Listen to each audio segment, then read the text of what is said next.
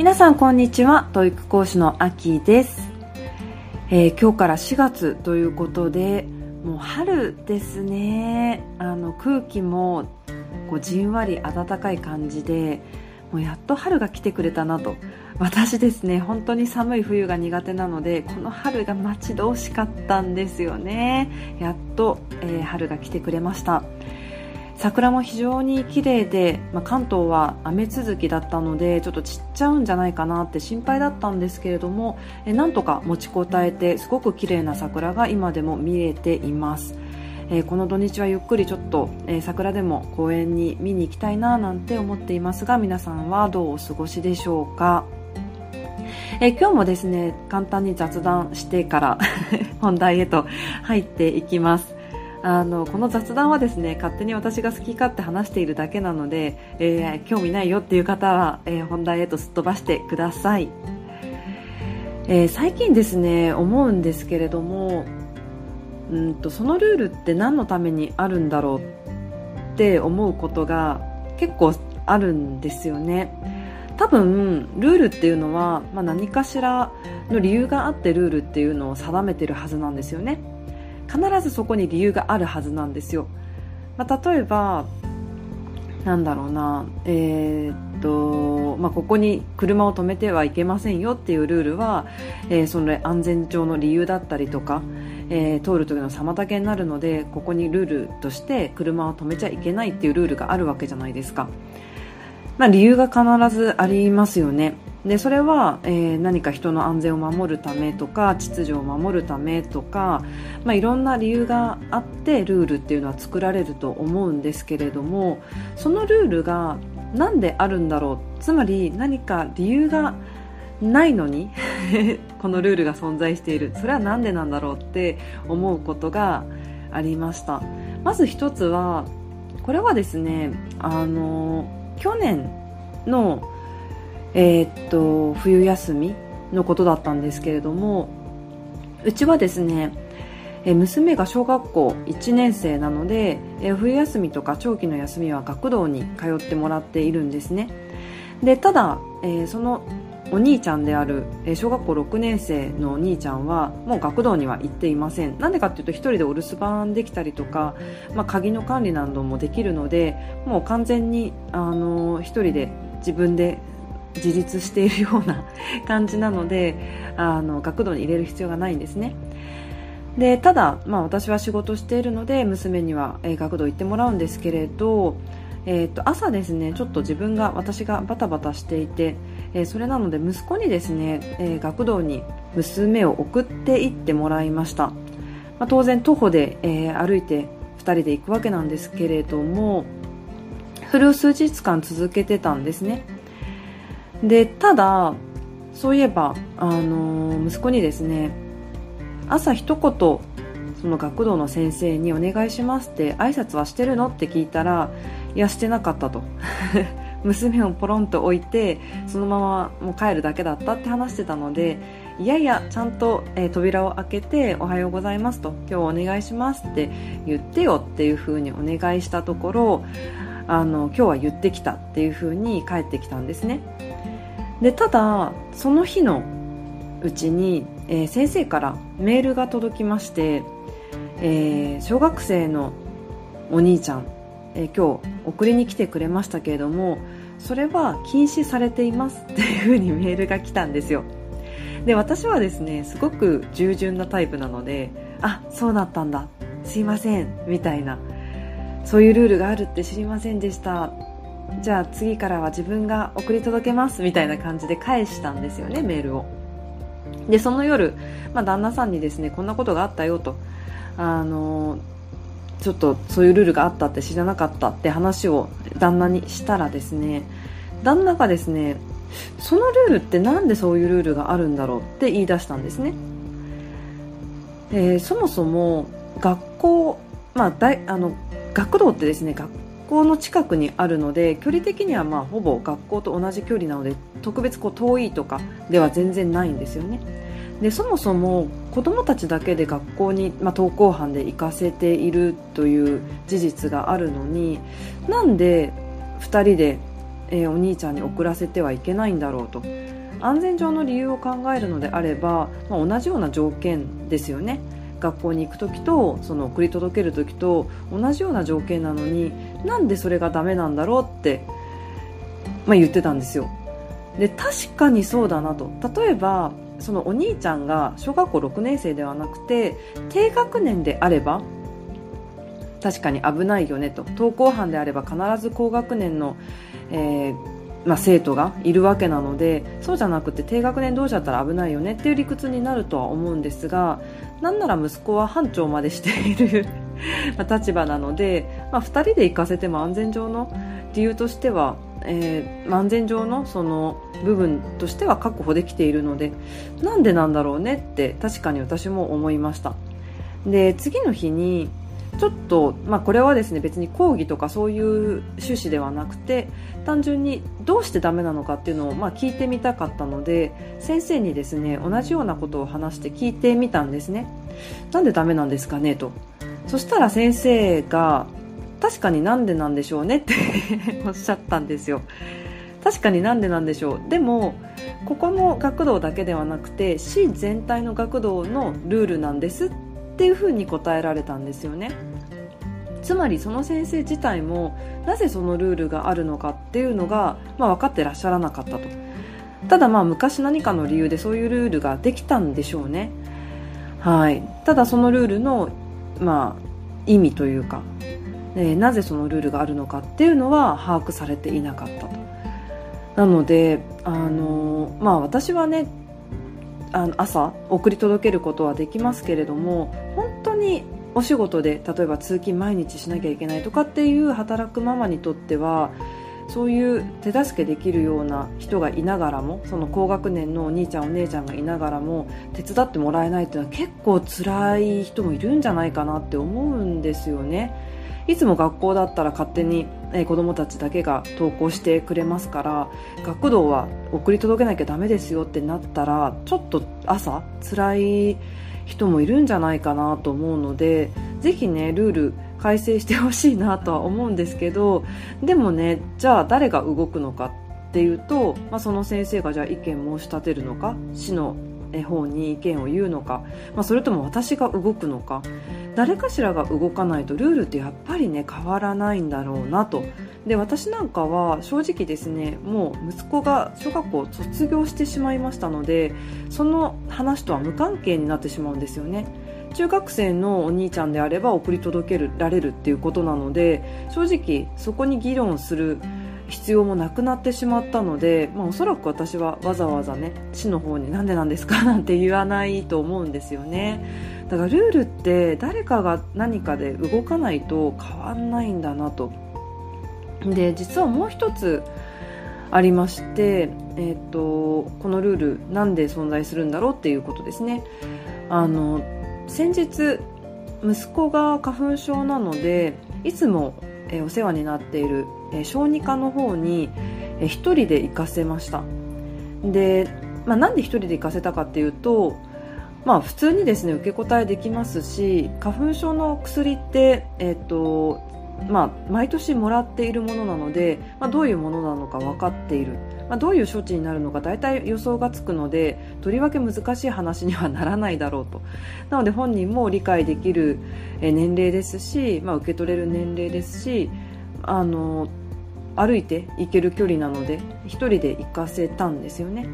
そしたら、えー、私の方に電話が私も、まあ、あの個人情報をそこに置いていて、えー、電話の情報もあるのでその病院からですね連絡が来て息子さんが1人で来ていますが保護者の付き添いが必要ですっていうふうに言われました。でまあ小学生なので確かにま保護者がいた方がいいっていうのは分かるんですけども、まあ、例えば何か、えー、診察の時に難しい話をしなきゃいけないとか、まあ、花粉症の薬なのでそんな大したことはないとは思うんですけれどでもまあそういうことを含め保護者がいた方がいいっていうのは分かるんですけど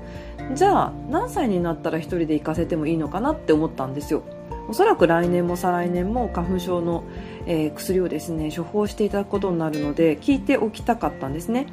なのでじゃあ何歳からいいんですかねと。来年今年？4月から中学生になるんですけどそうしたら1人で行かせてもいいですかって聞いたんですよね、まあ、当然ねあの病気でとかだったら絶対付き添うんですけど、まあ、花粉症はあの別に体は元気ですので1人で行かせられますからね。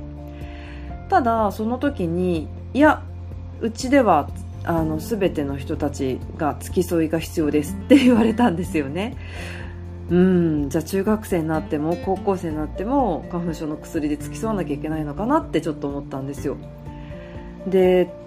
なんとなくですねおそらくそのルールに関してあんまりあのきちんと決められてないのかなっていう印象を受けました。あの小学校の小学生はダメだけど中学生はいいですとかで中学生はこういう理由でダメだけど高校生ならいいですとか、まあ、その辺のところをあんまり考えてなくておそらく大体で、まあ、ルールとして、えー、子供は付き添いが必要ですっていう感じで決められてるのかなとでこれもねまた親にとっては結構、まあ、不都合というか1人で行けるんだったら行ってほしいのでねやっぱり 親としては。なのでその辺のねルールもちょっとあのなんかよくわからないなって正直思いました。多分ね世の中にはよくわからないルールってたくさんありますよね。で自分のことを考えた時にも、まあ、例えば私は英語講師をして、まあ、学校に所属してるわけですけれども、まあ、もしねこれってなどういうルールなんですか？どうしてこのルールが存在するんですか？ってもし聞かれた時にやっぱりね答えられるようにしておきたいなって思いました。じゃないとなんか非効率だったりする場面がねきっとあるんじゃないかなって思うのでその、えー、学生にとっては。でそれが意味がないルールのでなのであれば、まあ、自分が関わるようであればそこは、えー、多分変えていく必要があるんじゃないかななんて思いました。え皆さんの周りにはこれって何でこういうルールが存在するのかよくわからないということ ありますでしょうか？多分ね掘ってみれば山ほど出てくるようなでそれで不便を感じてらっしゃる方も多いんじゃないかなって、えー、最近思いました。ということで、え本題に入っていこうと思うんですが今日はですね時間の使い方についてお話ししてみたいと思います。まあ、時間の使い方って結構大きなテーマですし話し出そうとしたらいろんな角度から話せると思うんですが今日はですねピンポイントで私が、えー、子育てをしていながら気をつけている時間の使い方についてちょっと話してみたいなと思うんですね。あの子育てをしているとめちゃくちゃ時間がそこに取られてしまうんですよ。自分のことだけじゃなくって人のことまであのスケジュールを把握したりとか人のことまでやってあげたりとかもう自分のこと以外のことにすごく時間を取られてその時間の使い方をですね意識していないと自分の時間って確保できないんですね。ですので、まあ、子育てをしながらでもどうやって時間を確保しているのか。もしくは、まあ、今ですねもう中学校1年生そして小学校2年生なので割と時間は自由に取れるんですがもっともっと前の時例えば赤ちゃん23歳の時とかもしくは新生児のもう生まれたての時どうやってじゃあ時間を確保していたのかえそういったところをですねちょっと話してみたいなって思います。でなんでねこの話を、えしようかなって思ったかっていうとえーと、もう数週間経っちゃいましたけども小倉優子さんが大学受験しましたよね。で小倉優子さんといえば、まあ、3人のお子さんを育てるママでもあるわけなんですがその小倉優子さんの受験結果を、えー、が発表になって SNS でも賛否両論ありました。小倉優子さんすごいっていう方もいれば、えー、そうではなくて、えー、芸能人としてのただの話題作りであって中途半端な気持ちで受験したんじゃないのみたいな、まあ、賛否両論あったわけなんですが私はですね3人育てながらそもそも受験を決意したっていうこともすごいと思うんですよね。あのやっぱりですね子育てしていると自分のことは後回しにせざるを得ないっていう人が非常に多いと思うんですよね。で小倉さんもきっとそうだと思います。自分のことだけじゃなくって、人のために、まあ、子供のために時間を取られる。お弁当を作ったりとか、えー、洗濯したりとか食器洗ったりとか自分のね一人だけのことだったら手早く済ませられることも3人いるわけですからね子供が。なので3人分のことも全部自分でやんなきゃいけないわけなので相当時間取られますよね。でそういった中でもなんとかやってみようっていうふうに受験勉強を続けたっていうこと自体そしてなんとか決着させた。結果がどうであれあの決着させるところまで行ったっていうのは本当にすごいなと私は思います。はい。で、まあ、そういった話が出ててですねじゃあ自分自身振り返ってみた時にどうやって時間取ってたのかなっていうところを振り返ったんですよね。そのことをちょっと今日シェアしたいと思うんですがあの子供が生まれてからもう本当に天地がひっくり返るような忙しさでした。もう自分の時間がどんどん奪われて自分のことは全部後回し。そういう生活が始まったわけですね。で特にですね息子が赤ちゃんの時新生児例えば生まれて23ヶ月とか1年経つまでは泣き通しだったんですよ。もう、えー、ほとんど泣いているっていうような 状況。でたまにまあ落ち着いているとなんとなくふにゃふにゃ言いながらも起きてはいるんだけれども泣いてないみたいな状況もたまにあったんですが本当によく泣く子だったんですよね。なのでほとんど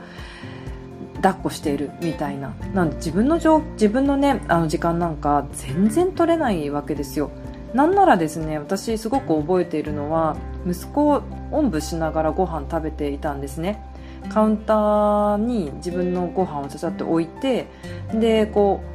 息子を背中におぶって揺らしながらご飯を食べてたりとか。でおぶってないでなんかちょっと機嫌がいい時にご飯を済ませようと思っても5分10分で泣き始めてしまうのでゆっくりご飯食べれないっていうそういう状況だったんですよね。なのでまさか自分がゆっくり勉強するとか自分が何かやりたいことをゆっくりするってことはまあ絶対できないわけです。で家事もままならないわけですよね。食器洗ったりとかお風呂洗ったりとかえ洗濯物したりっていう家事もままならない。なのでよく、えー、母に言われてたのは子供が寝てる時にどんどんやっちゃいなさいよと。もう子供がねあの日中寝たりもするわけですよ赤ちゃんなので。そういった時間を利用して、えー、家事やっちゃいなさいよというふうに言われていました。でただですね私それですねもったいなくてできなかったんですよ。心がけていたのは逆のことだったんですね。子供が起きているうちに家事を済ませろっていうのが私のもうルールでした。もうちょっと泣かせてでもいいから泣いてる間にお皿洗うとかちょっと機嫌がよくって1人でなんかいられている時にお風呂洗っちゃうとか何せ起きている時に家事を済ませるっていうのが私のルールでした。それは何でかっていうと寝ている時が一番のゴールデンタイムなんですよ自分のにとって。なので子供が寝ている時に自分の好きなことをやりたかったんですね。一番いい質のいい時間 っていうのが子供が寝ている時ですよね。なのでその時間を家事にで潰してしまうのはもったいないなって考えていました。はい。なので家事はですね子供が泣いてでも少しあの泣いてでもそういった時間に全部済ませて寝ている時は自分がやりたいことをやる。でその時ですねあの私は英検1級の勉強を確かしていたんですよ。あのもう仕事も全然していませんでしたしもう育児まっしぐらっていう感じではあったんですけれども、まあ、なのでねあの英検1級と取ろうと思って勉強していました。でじゃあ英検1級の勉強いつできるかっていうと子供が寝ている時限定なんですよね。でもし寝ている子供が寝ている時に家事をしようものなら勉強時間は全く取れませんのでなので起きている時に家事を済ませる必要があったわけです。それをすっごく意識していました。で今でもちょっとその意識が根付いているのか時間っていうものには種類があるっていうふうに強く思っているんですね。例えばその子供が寝ている時っていうのは一番質のいい時間なんですよ。誰にも邪魔されない、えー、静寂の 中で何かできるわけなので一番質のいい時間なわけです。時間にもいろいろ種類があるっていうのを皆さんちょっと意識されるといいかもしれないです。なので私が一番ゴールデンタイムとしてたのは子供の寝ている時間。で今、まあ、大きくなって、えー、もう中学校1年生と小学校2年生なのでだいぶ、えー、時間も取れるようになってきましたけれどもそれでもですね時間の種類っていうのはやっぱり存在するんですね。例えば子供たちが小学校とかから帰ってきてしまうと時間のクオリティっていうのは下がりますよね。だって隣に人がいるわけなのでいろいろ喋りかけてきます。子供って本当にですねいろいろ喋るんですよね。ずっと喋ってますうちの子は。なので私がですね何かパソコンでやっていたりとかしても隣に来ていろいろ喋ってたりとか、まあ、時間は取れる取れているのかもしれないですけど時間のクオリティは下がりますよね。自分一人の時よりも。で一番クオリティがいい時間取れるっていうのは子供たちが学校に行った時です。であとはじゃあどんな種類があるかっていうと、まあ、例えば子供が寝た後夜の時間っていうのはクオリティはどうなのか。で夜の時間ゆっくり時間を取れる。クオリティは上がるかもしれないですけれどもでもじゃあ朝の1人時間と比べてどうなのか。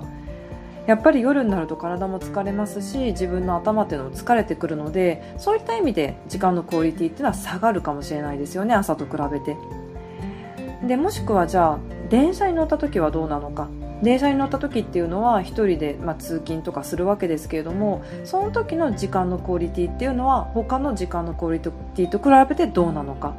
じゃあその時には何をすべきなのか。